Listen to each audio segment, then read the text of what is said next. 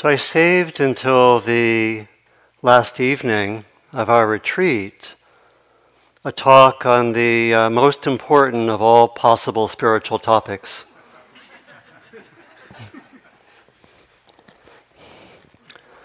so perhaps I should have given the talk earlier. But I thought I would uh, I would do it tonight on this really what I think is the most important possible topic we can explore, which is how to bring our practice to all the parts of our lives. How to make it real in daily life. How to bring practice to our individual, relational, and collective lives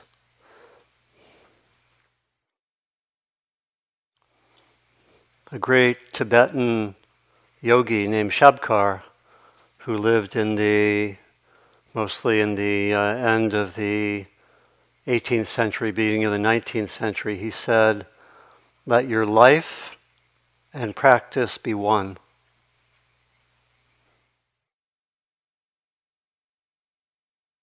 And so, as Amana was saying, we're in a way perched about to fly, we might say, about to return into what we call the world, right? And our everyday lives after a period of intensive training.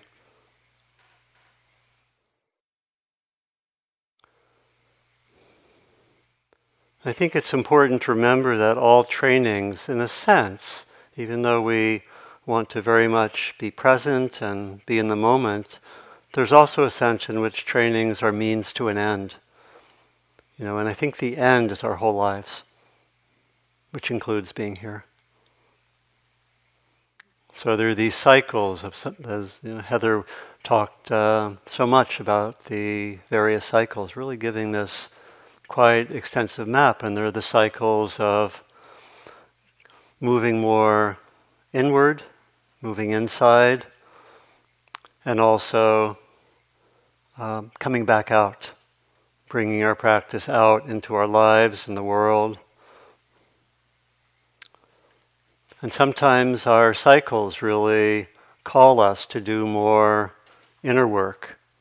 And sometimes they call us to do more outer work. I know that's been very true of my own experience. You know, I was first probably as a teenager and college and so forth, I was more of an activist, you know. And uh, when I found the practice in my kind of early 20s, I um, was very drawn to the practice, and some of my activist friends thought I was really like losing it, you know, or um,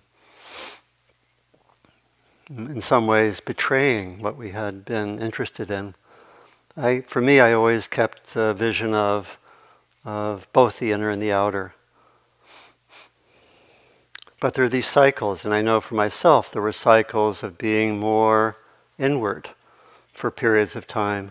And then, you know, at a certain point, it was a time for bringing them together. And there are these individual cycles that we each have.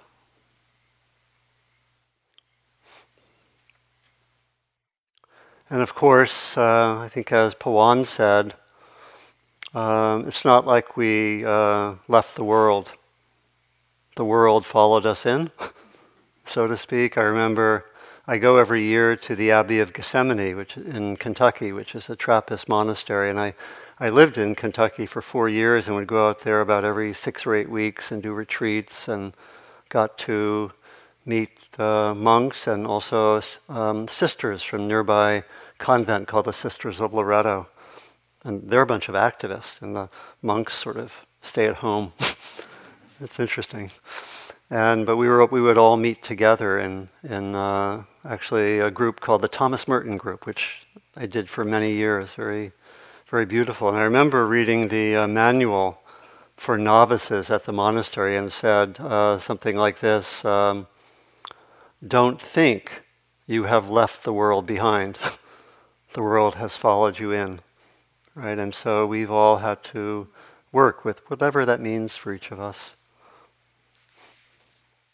And of course, the long term intention is to have this integration of the inner and the outer, to bring them together.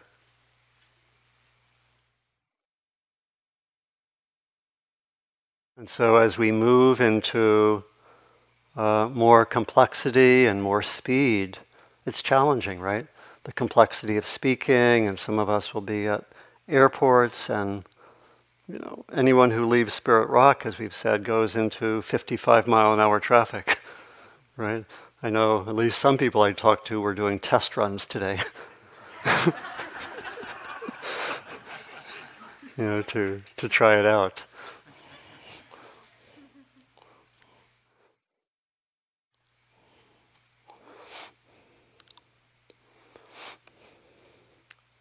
And so, what holds us in the transition? You know, it's like I think what Pawan was talking about this sense of the gold. You know, what really holds us in the transition?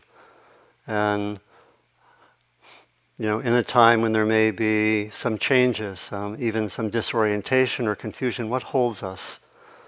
And, you know, I, I think one of my suggestions that I found really useful for transitions is, is a little bit what uh, you know I said in the speech session that Arinna and I did, which is that to really keep grounding, keep connecting with the body and the ground, and using some of the techniques that Heather gave, and then also staying in the heart.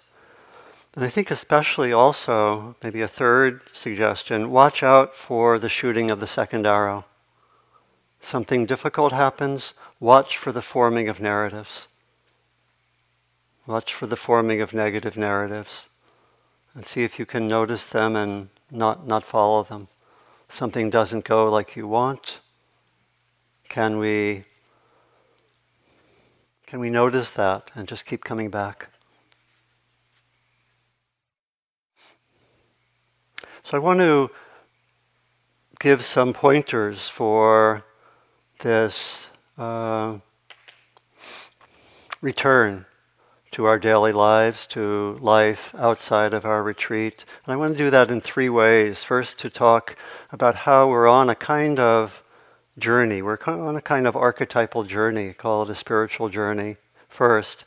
And then, kind of, the bulk of the talk will be uh, a number of pointers for daily life practice.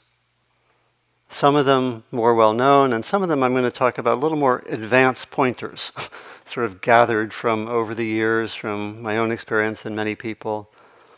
And then, thirdly, I want to explore one way of connecting the inner work with responding to the needs of the world. Really, to continue the stream that Arinna uh, brought up very, very strongly and Oren continued, and I want that, so I'm going to close with that.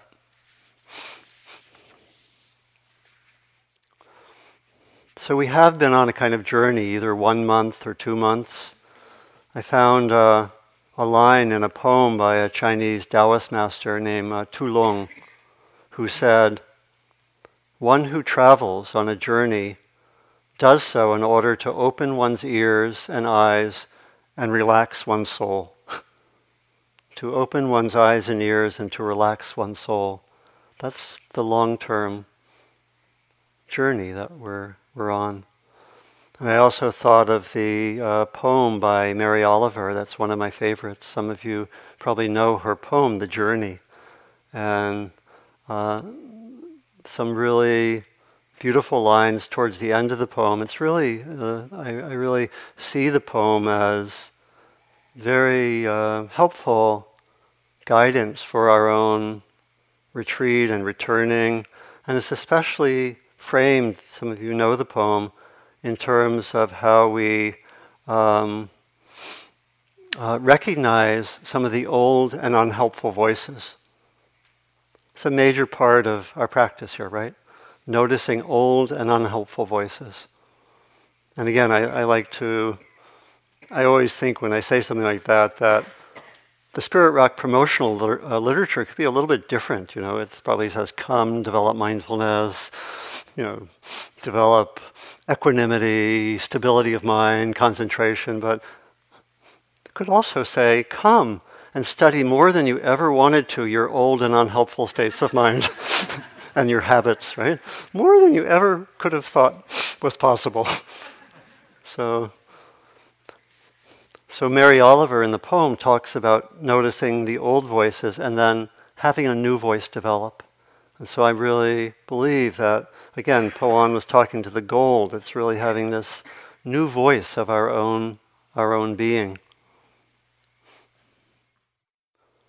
She says, but, but little by little, as you left their voices, the old voices behind, the stars began to burn through the sheets of clouds and there was a new voice which you slowly recognized as your own that c- can now keep you company as you go deeper and deeper into the world. So we've all found this, these new voices the voice maybe of faith or confidence or clarity of view, clarity of understanding.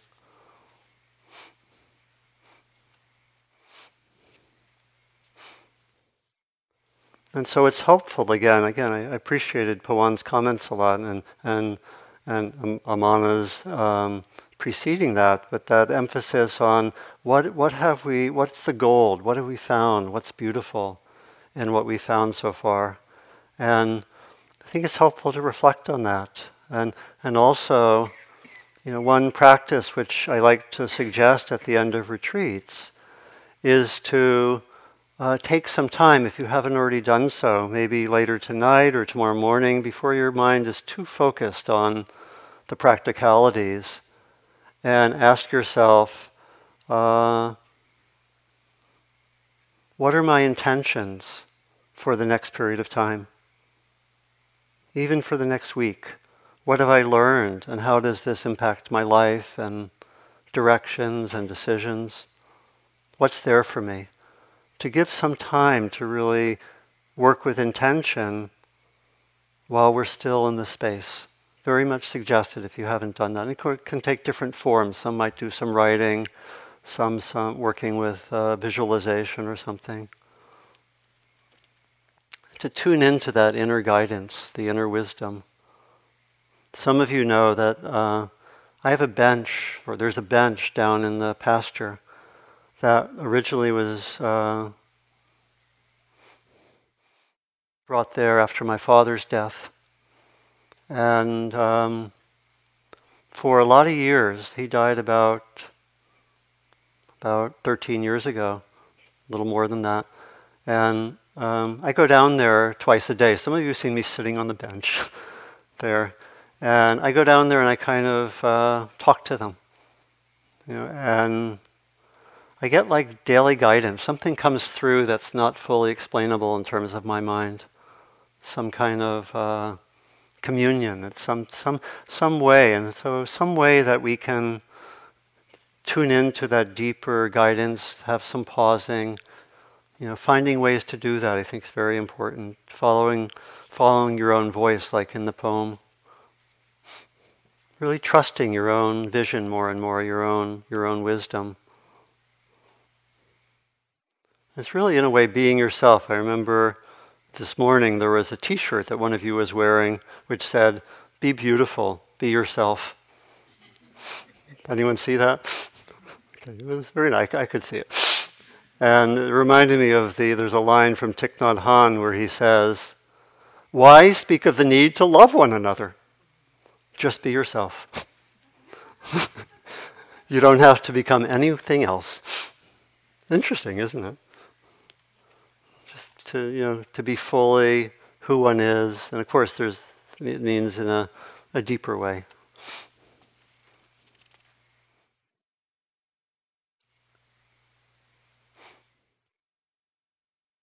So a few a few suggestions uh, for um, bringing the practice home. And I know for myself, maybe like many of you, especially the last maybe five years, I've really had uh, a deepening passion. I think it's been there for a long time to have my daily life practice approximate what retreats are like. I know many of us have that intention. It's really been, it's one of my passions, I think. I think I, have three, three core passions that really guide my teaching and my life. That's one of them, to really have daily life in this culture with the, you know, the, all the stuff, the technology, the, um, the busyness, how to, how to have our practice be alive and how to have there be not so much a gap between retreat and daily life. Not easy, right? And, and another passion has been the de- going to the depths of practice. I would say a third passion has been developing, helping to develop a really broad vision uh, of practice that goes all the way from the individual to the collective and finding ways to do that. And my own expression of that has been primarily in developing uh, training programs for people connecting inner work and social service and social action over the years.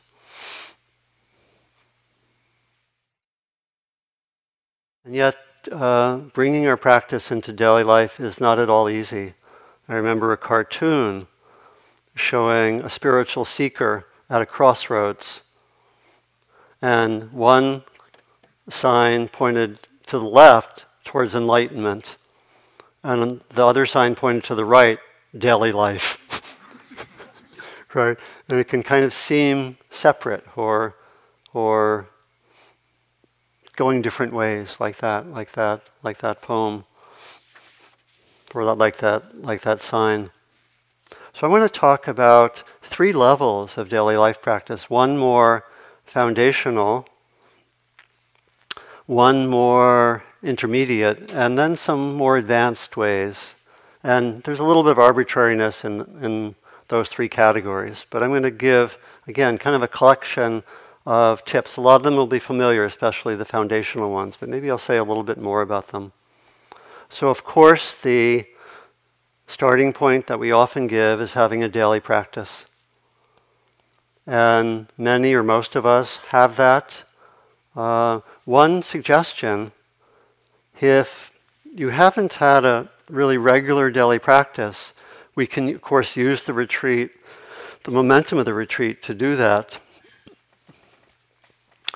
Uh, but one suggestion do not make an intention to have a daily practice for the future indefinitely. Don't do it. Let me explain. what is actually can work better is if you have a very strong intention to establish your daily practice for the next week. And you do it every day, or maybe for some of us it's to up the level of practice, maybe have a second sitting, something like that. And uh, so the suggestion is really make a strong commitment to a change, but for the next week. And as the phrase goes, come hell or high water, do that. And a groove gets established. And it's sort of like a, a way to develop a new habit or a new practice is to have a very uh, realistic goal, not to take on too much. So that's a suggestion that I found helpful. Um,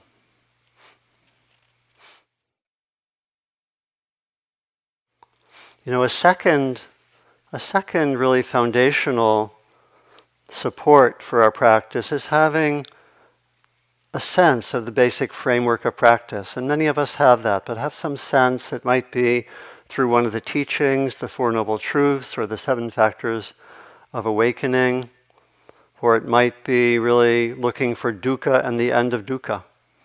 You know, and that can be a really important guide. And I think there's also this for me, and I think for many or most of us on the team, and many of you, a uh, kind of a contemporary ver- vision of practice, which I find really compelling. I, I know many of us do, which is to have the, our practice be there in all the parts of our lives. And so it means in our individual formal practice and ways of developing mindfulness and concentration, opening the heart, developing insight in various ways, especially what we've pursued on the retreat, a very fundamental area of practice. But then there's also uh, how do we work with our our wounds, our sometimes we can call it our psychological material. All of us have uh, what Heather called uh, limiting beliefs or core beliefs.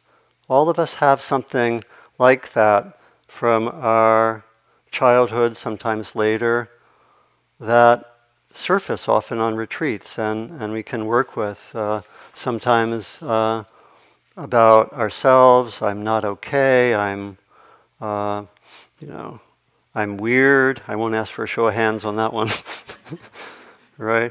Uh, but we can have that, and it can uh, sometimes catch us, right? It can catch us, or my needs won't be met, or I'm not safe.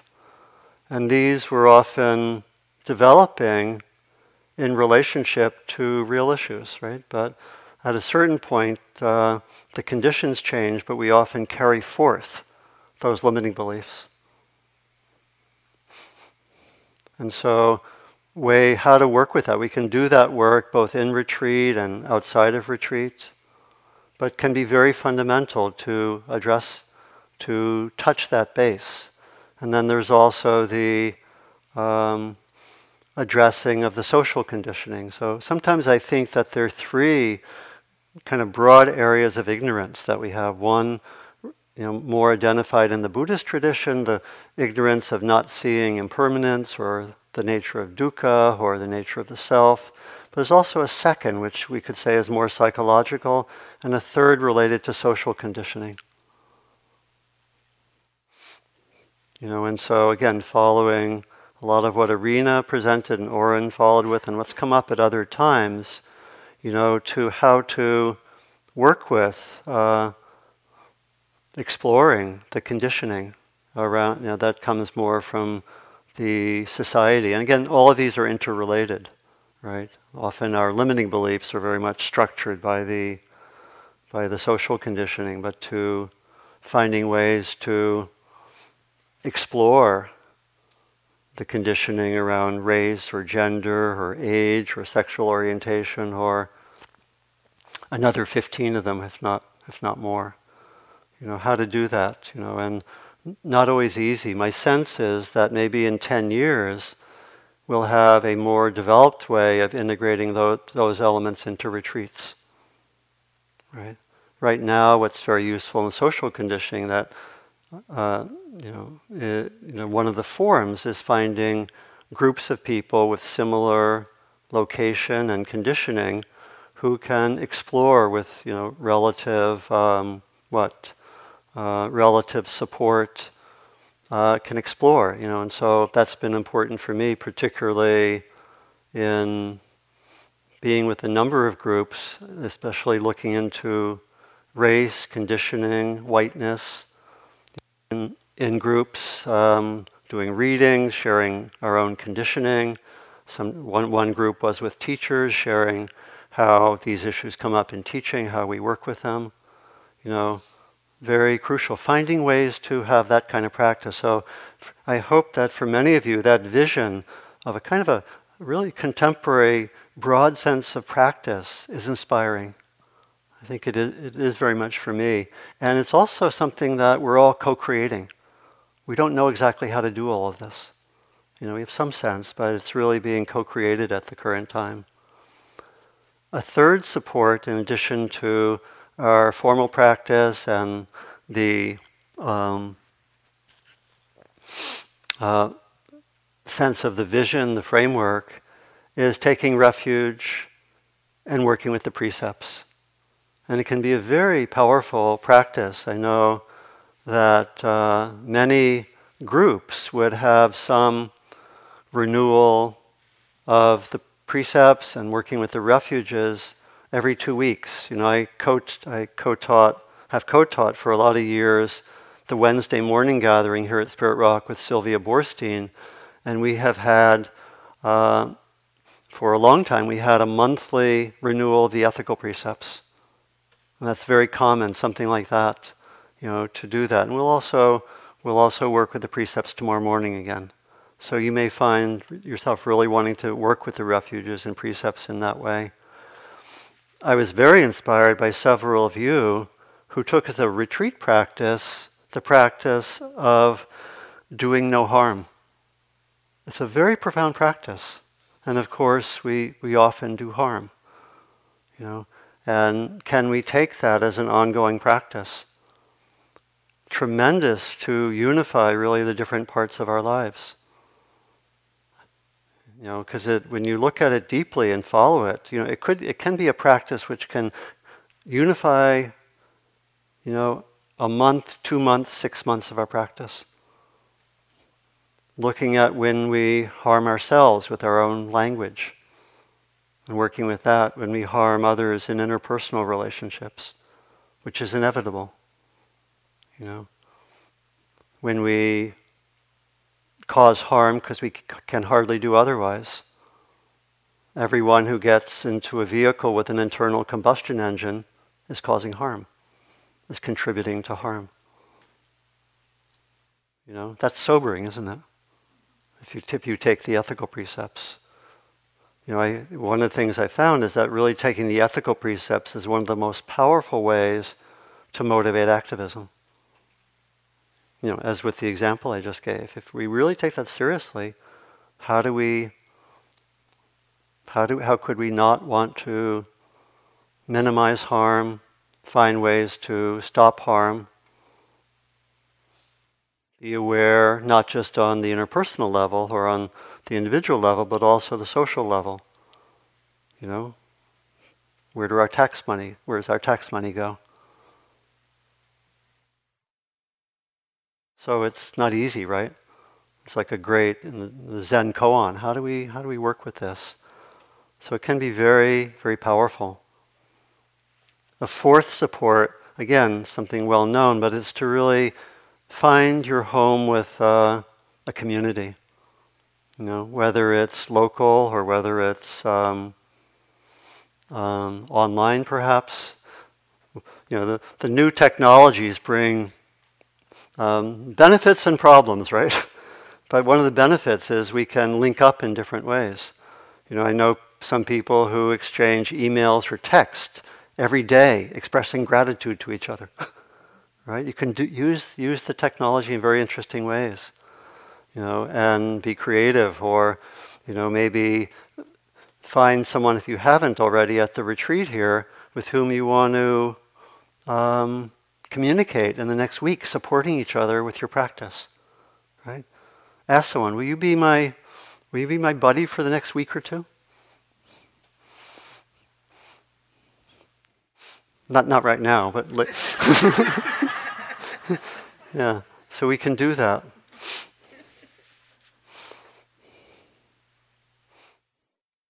You know, I've been interested in support following retreats for a long time, and I have a sheet out there some of you saw. I, I want, I'm offering a follow up group in the Bay Area for anyone who's interested, which will occur a week from tomorrow in Berkeley, near public transportation, BART.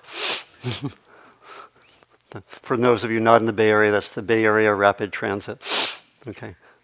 Yeah, so, uh, and I'm going to do another one a week later. Oren started a you know, very powerful program, really, with this motivation in mind called Next Step Dharma. And those of you, particularly not in the Bay Area, who want to really stay connected and follow up the retreat, can use that service. Very helpful. So, a fifth support, sort of foundational support, is taking regular retreats the re- that coming back to retreats can be very helpful. You know, it's like I sometimes suggest as a practice knowing when your next retreat is. Because what, it, what is it? It's really, in part, a statement of priorities. I think I rest a little more easily knowing when my next retreat is. And it said, this is important, I value this.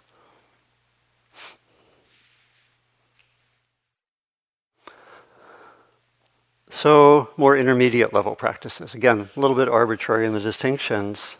And so we may ha- start to have a more differentiated set of practices. We may do our mindfulness, we may bring in the heart practice as well, we may work with, um, uh, we may work with uh, the psychological work or the ways of attending to our, our wounds, our, our challenges may have a sense, again, of this, these multiple dimensions of practice. We also start more and more to bring our practice into our work, our relationships. We try to find ways of uh, making those connections. That might be an edge for a lot of us.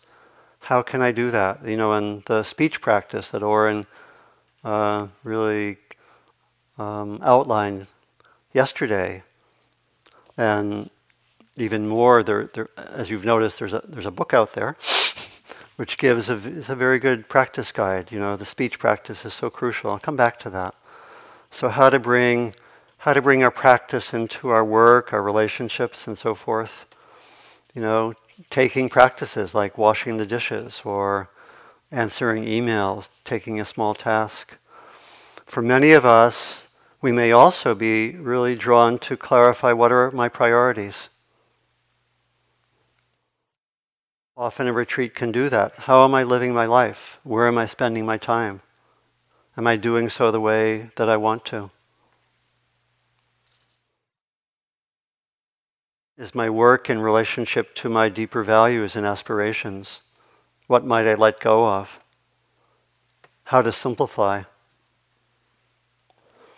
This is from the poet Hafez, Persian poet. We have not come here to take prisoners, but to surrender ever more deeply to freedom and joy. We have not come into this exquisite world to hold ourselves hostage from love. Run, my dear, from anything that may not strengthen your precious budding wings. Run like hell, my dear, from anyone likely to pull a sharp knife into the sacred, tender vision of your beautiful heart.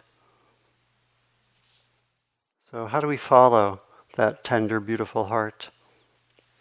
One of the ways, another further support is working actively with intentions. We can work with intentions as we've done here with our practice in the mornings. What's my intention? We can also bring intentions into activities. I'm at a difficult meeting. What's my intention? You know, you can work if you ha- if you're in a group. You can have the group can have intentions and work more actively with intentions. How do we do that, right? Um, bringing the intentions. I, I have a practice of four times a day coming back to a core vow, which is, takes about two or three minutes. It was developed actually, especially the core of it was from a birthday card that a dear friend of mine sent, wishing me well and saying, May this happen, may this. And I said, Oh, that's good to remember every day. right? And uh, and I've embellished it and expanded it, but it's it kind of brings me back to what's most important. And I do that four times a day before breakfast, morning, afternoon, and evening. And if I'm ever like in the middle of the night, something's really distressing, when I, when I go back to those intentions, something settles, at least some. And so intentions, like working with that, can be very, very helpful.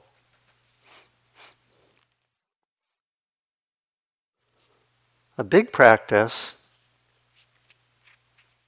is to take difficulties as the invitation to practice. We're getting a little more advanced here, right? difficulties, conflicts, challenges as the starting point for practice rather than what? Oh, woe is me, or getting caught in an old pattern, or second arrow shooting. There's an old Tibetan saying When the sun shines and my belly is full, I look like a Dharma practitioner. But it is when faced with trouble that my faults are exposed. mm. right? Another Tibetan saying, which I like a lot turn all obstacles into the path of practice. Not easy, right? But when we can actually say, oh, a difficulty has arisen, time for practice. And again, I think we want to come back to the distinction we've sometimes made and know the level of difficulty. You know, again, maybe if we use that scale of 1 to 10, know when it's workable and know when it's too much and overwhelming, right? And it's in the workable range that we're talking about. When it's in the workable range and there's a difficulty, take it as practice. Can I take that as practice? And when we actually have some interest, more and more interest in where we get stuck or where we get reactive, and take it as practice, our practice accelerates. It's really a powerful way to practice. Not easy, you know. But that, that can be another way of deepening. From the Buddha, there's a famous story of uh, Vedehika and Kali. Uh, and I won't tell a story, it's a pretty interesting story. It's Majjhima Nikaya 21. And um, the, uh, after the story is told, the Buddha steps in and gives the teaching, which is this Some practitioner is extremely kind, extremely gentle, extremely peaceful, so long as disagreeable courses of speech do not touch that person. But it is when disagreeable courses of speech touch that person, then it can be understood whether that practitioner is really kind, gentle, and peaceful. So, taking difficulties as practice. I've often taken as a practice, I should, do, I should catch up with this because not so much recently, but I've often taken as a practice when there's a difference of views with another person, can I take that as an invitation or a starting point for inquiry rather than war? Working with differences of views very can be very powerful practice. Can I take that as a starting point for inquiry and empathy rather than conflict and war?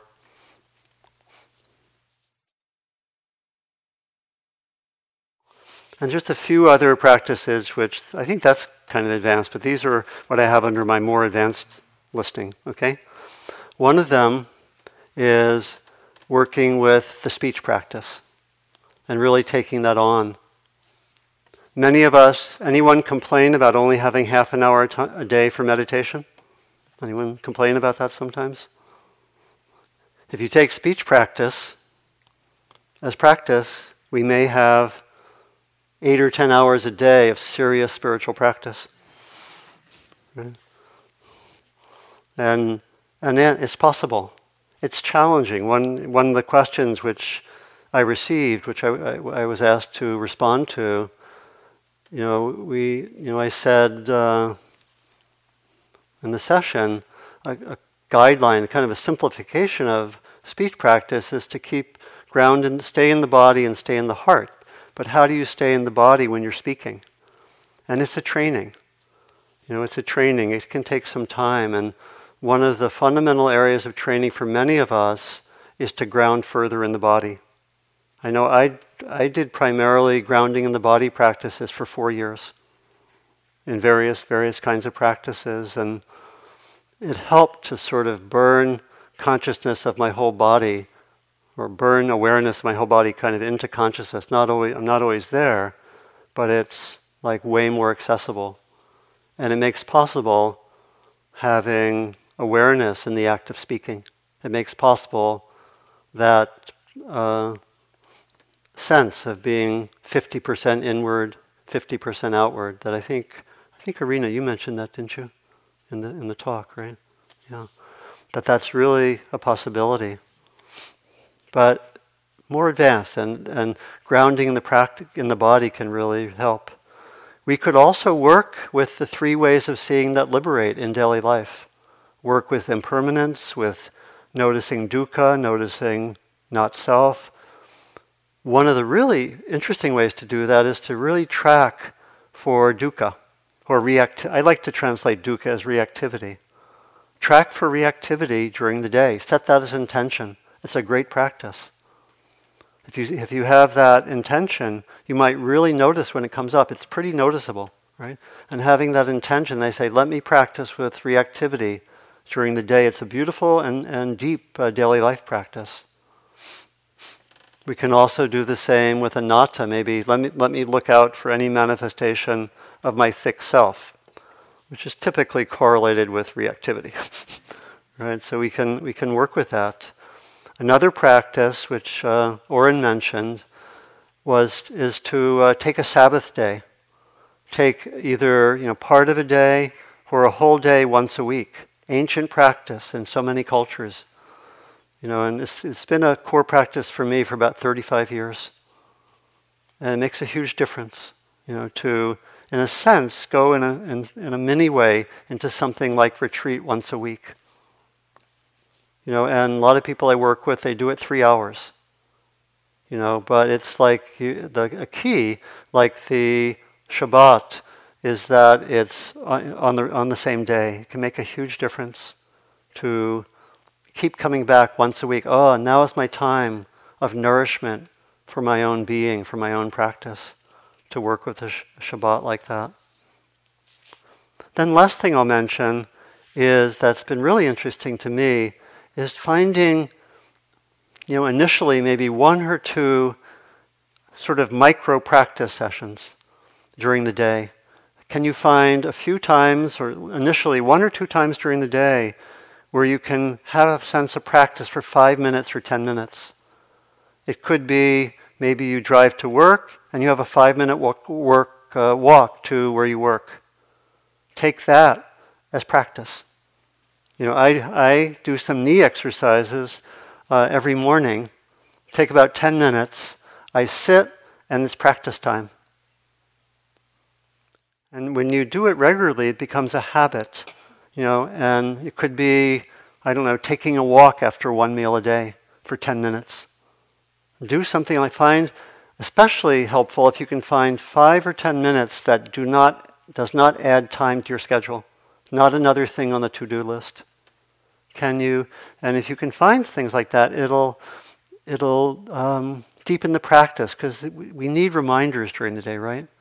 We need a lot of reminders, and having if you can have one or two or three reminders, five or ten minutes, it'll make a difference. Could be washing the dishes. Every, you know, when I wash the dishes, it's practice time. Something like that.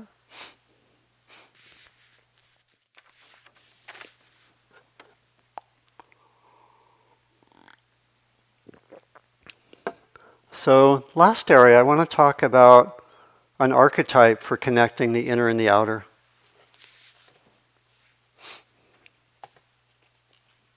And again, knowing that for each of us, we may have cycles in which we're more inner, cycles in which we're more outer, cycles in which we're looking for integration.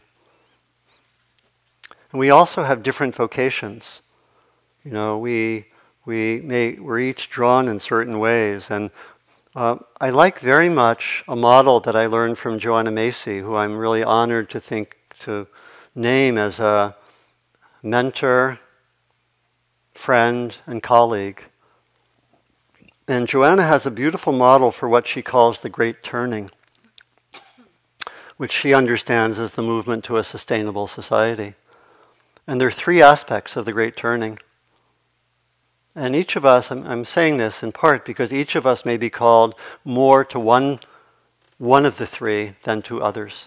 Okay? So the first is what she calls holding actions to prevent further damage. This is the traditional area of activism. You know, addressing what's negative, what's causing harm. Very crucial. Trying to, trying to stop what's harmful, maybe um, develop new policies, whatever. A second dimension is understanding and transforming the core institutions. That could mean all sorts of things. It could mean medicine, education, agriculture, transportation. We might be driven to really um, help the world in those ways. And the third area is uh, shifting consciousness, right? And that can be done in a lot of ways, but the point is that what I have found helpful when I, have done do retreats with activists, they hear that and something settles because the point is understand how all three are interconnected and see where you're called. See what calls you. And I may be called to be a yoga teacher. But if I can teach yoga with an inner, with an understanding of the interconnection of the three, you know, maybe, okay, here's how our understanding is our bodies were formed, you know, by gender conditioning, by the culture. And, and in, a, in a way, I'm integrating the other two into how I work with consciousness. Right? So see where we're which where are we drawn to, which of those three. And maybe we do a little bit of two of them and a lot in one of them. Right? Very crucial. And understanding the interconnection is really crucial.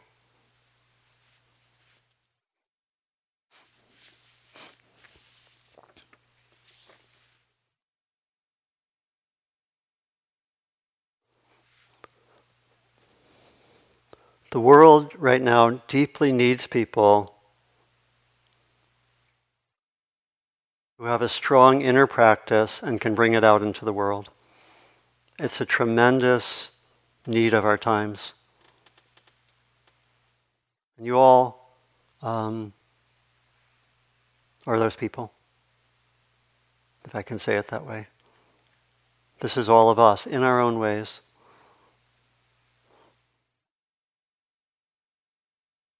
How do we have that strong inner practice and bring the inner practice into, again, where we're drawn?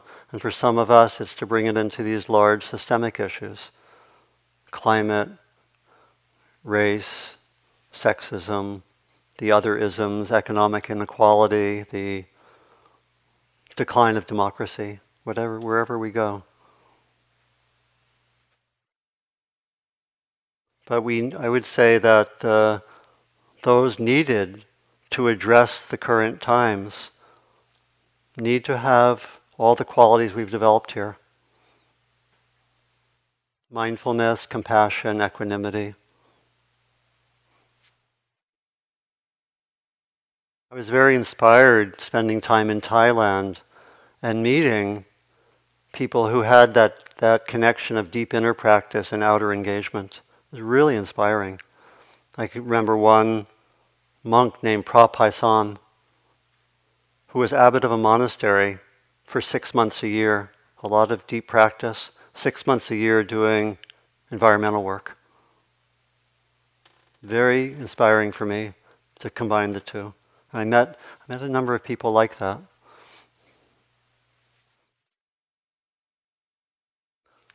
There's a wonderful archetype in the Buddhist tradition for bringing the inner and the outer together. That's the bodhisattva. You know, literally the awakening being. And there's a there are traditional understandings of the bodhisattva, and I think there's also something like a contemporary understanding emerging, a little bit different from the traditional of a being, like I said, who has a deep inner practice, but is is also committed to addressing the deep needs of the world. It's, a, to me and many others, and I'm sure many of you, a very inspiring uh, archetype.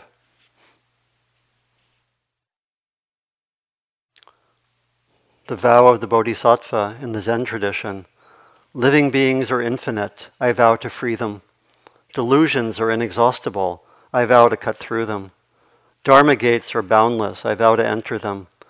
The Buddha way is unsurpassable. I vow to realize it. They, and bodhisattvas say something like that every day, right? That guides them. And they train, you know, they train in the, uh, the paramis, in Theravada tradition, the paramitas, in Mahayana, they train in generosity and virtue, wisdom, energy, patience, truthful speech, and so forth, equanimity, loving kindness, and so forth. And they train in being able to manifest uh, in the world. I mentioned that I worked with uh, training programs for people combining inner work and outer service and action, and did that for about 15 years. And one of the conclusions that I came to is that the core principles for inner work are the same as for our spiritual practice in our relationships and in the larger world and the collectivity. Really similar to what Arinna was saying when she was saying that the core is love and caring, right? Very much. But that was a dramatic conclusion that the core principles are the same.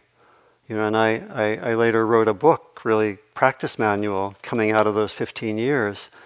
And, you know, the book is structured by talking about the ethical guidelines and um, developing mindfulness and working with intention, opening to suffering and so forth, developing equanimity. And I found that those core principles had meanings individually, relationally, and collectively. One could understand them, and that the principles are the same wherever you go. That was a finding. I wasn't, that was really a powerful, powerful finding.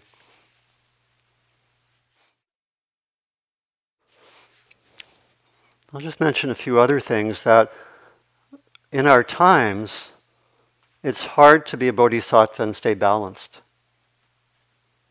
It's hard, you know, and it's come up in, in a few of the conversations, especially recently. How do I work with all the information? You know, I did. I've done some retreats where I was practicing like 12 hours a day, and on the computer like three or four hours a day interesting retreats, right?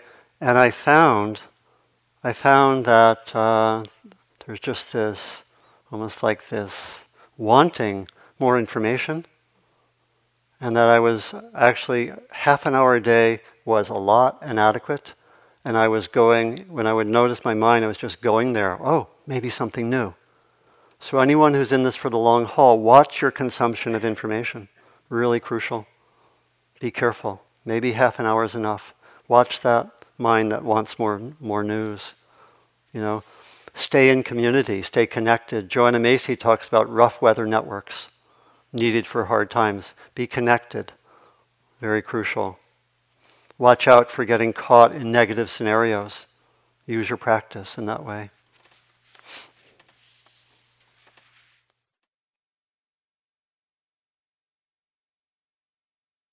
I'll just close with uh, one or two readings and then a story. This is from Vandana Shiva, uh, Indian environmental activist and writer. Probably some of you have, have heard her. This was from an interview.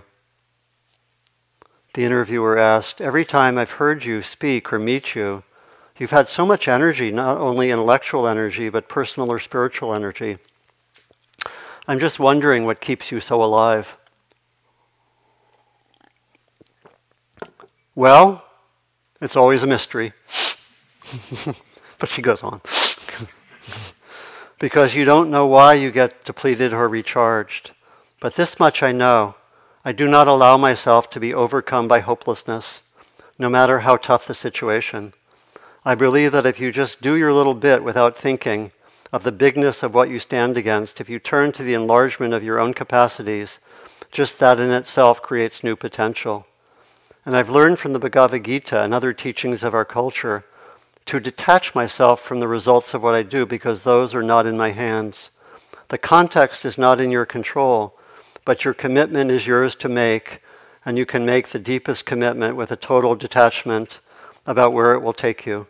You want it to lead to a better world and you shape your actions and take full responsibility for them, but then you have detachment. And that combination of deep passion and deep detachment allows me always to take on the next challenge because I don't cripple myself. I don't tie myself in knots. I function like a free being. I think getting that freedom is a social duty because I think we owe it to each other not to burden each other with prescriptions and demands. I think what we owe each other is a celebration of life and to replace fear and hopelessness with fearlessness and joy. Whoa. Yeah.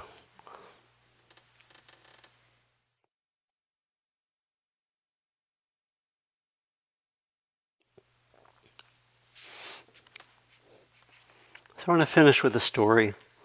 This is a story from uh, one of my students about a very, what, um, very everyday way of connecting the inner and the outer. We started weekly visits to the detention center this past July, shortly after learning that it houses immigrant, immigrant children aged 12 to 17 detained at the U.S. border. The children are certainly traumatized. They have traversed huge distances, often alone, fleeing violence, war, drugs, mainly in countries south of us. Many are orphans. Kids could be there because they are dangerous to themselves or others, or things like gang tats or the color of a t shirt when they were apprehended, and would have su- suggested gang affiliation. Some probably just freaked out when they were captured because they didn't know what was happening. At the center, the staff members are undertrained, and it is rumored that many are demoralized. Those with the most open and tender hearts tend to develop a shell to shield themselves from secondary trauma. Most staff members don't speak Spanish, which is spoken exclusively by most of the children. Allegations of mistreatment have come to light, and some charges substantiated. When we have visited the center, we have occupied public land near the entrance and where the local police told us we were permitted to be. The children have no access to windows, so they cannot know that we're there. Using Google Earth, we can see that there is a central courtyard, and when the weather is nice and the wind is blowing the right way, we have sometimes heard them playing. I started going there initially because I felt I just had to see the place, this symbol of what appeared to be a gratuitous cruelty and which had been the subject of such disturbing press coverage. we were very clear in our intentions about our visits there. I had seen the way righteous anger during protests had increased polarization and, in my opinion, made things worse. To bring people together with a common understanding of what our presence would entail, I wrote a code of conduct inspired by the Nashville lunch counter sit ins of 1960, and anyone who wished to join us was asked to sign it. Our visits had a, regular structure. We began each visit by stating intentions, one person reading them, and then we had a 30 minute period of, of meditation. One of us would offer some guidance if re- requested. A book of poetry written by kids who were detained was recently published, so we then would read one or two of the poems. Sometimes we did Qigong together. We then had a second 30 minute period of meditation. We ended with a brief closing, dedication of merit, and a group hug. The intentions and dedication of merit always included the aspiration that our presence would be of benefit to the children and all of those charged with their care. We were usually there about two hours. We were very careful about who we told about our activities. We didn't want to engage in argument or debate with well meaning people who would either oppose our action, since it wasn't a protest, or would knowingly or unknowingly attempt to co opt it, since this was not what our activities were about. We typically had two beautiful signs with large red hearts in them. One of them says, We care about you, and the other says, Te vemos, we see you. I usually use the first meditation period to arrive in body and mind, practicing basic mindfulness. The second meditation period, I practice metta. Some people would sit on the grass or curb or cushions, but I always stood facing the center. Standing made me feel especially open. I often felt an expansive sense of space there because of the beautiful area. I found radiating metta to be especially powerful.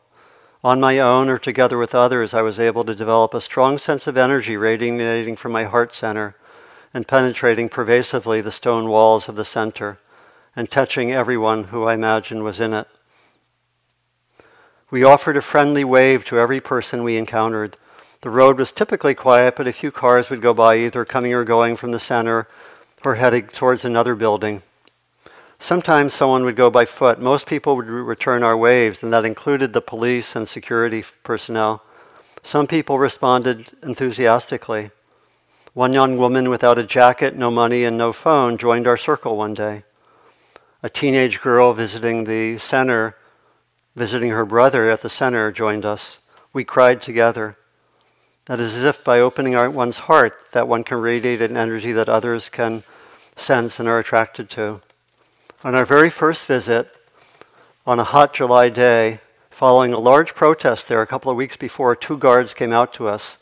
We shook hands, and my wife and I told them clearly that we were there to offer kindness and compassion to the children and to the staff. They offered us water.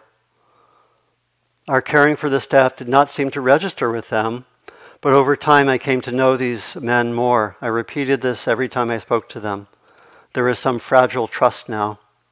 A couple of weeks ago, when I was there by myself, I took donuts for the staff.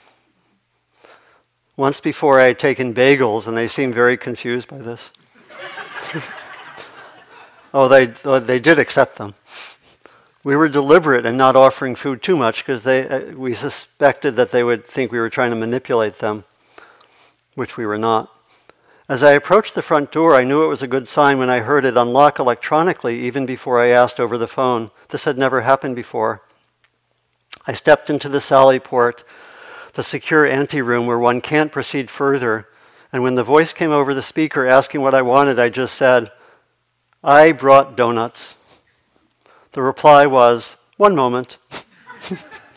when the door opened, it was the guard supervisor whom I had met some months before who stepped through. I reiterated that I was with the folks who show up every Sunday and that we offer our good wishes for all the people there. I said I couldn't know what his job entails, but I knew it must be hard. Donuts weren't much, but they were something we ended up chant, uh, chatting, not chanting. we ended up chatting for some time. Then, suddenly and completely unexpectedly, he asked me, Would you be interested in coming inside to try to help?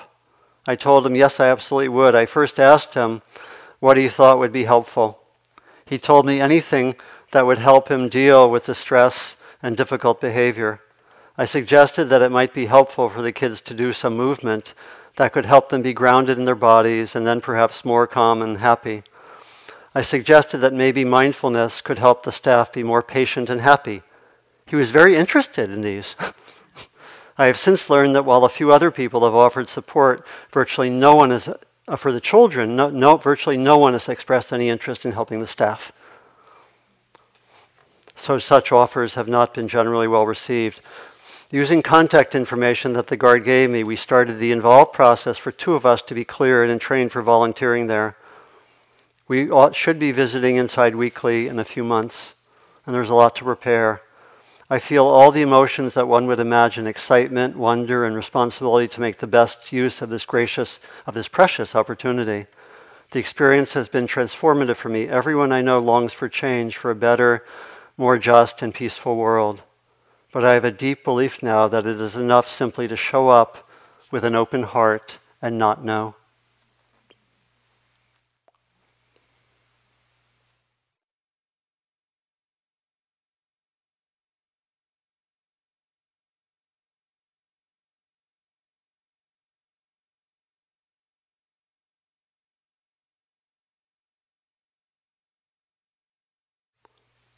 Maybe see if there's anything from the talk or your experience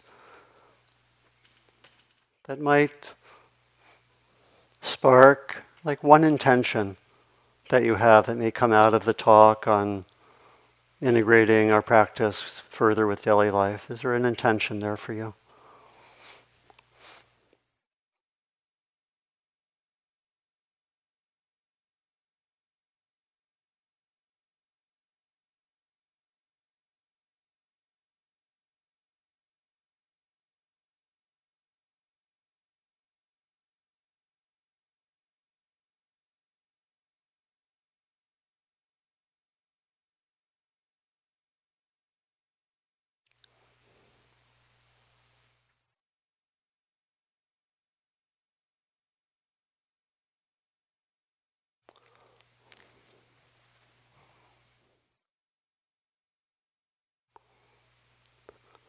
Thank you for your very kind attention and for your deep practice.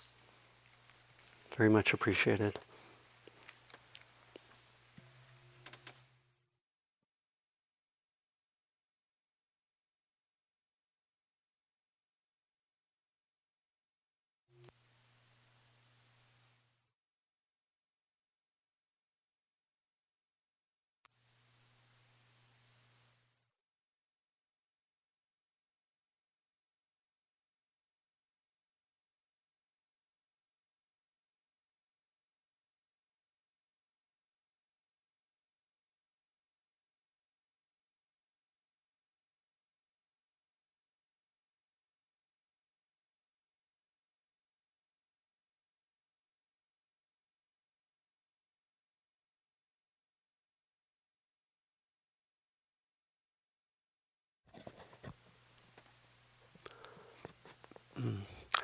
Sharda suggested to give some guidelines for um, speaking tomorrow.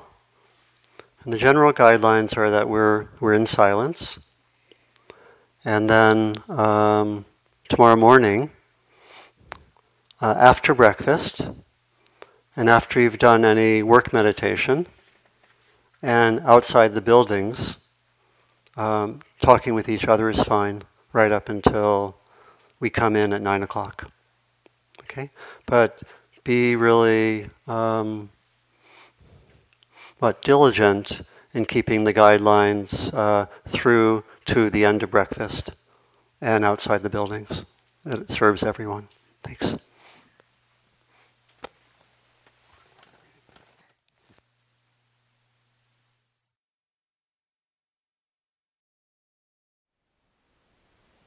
Thank you for listening. To learn how you can support the teachers and Dharma Seed, please visit dharmaseed.org slash donate.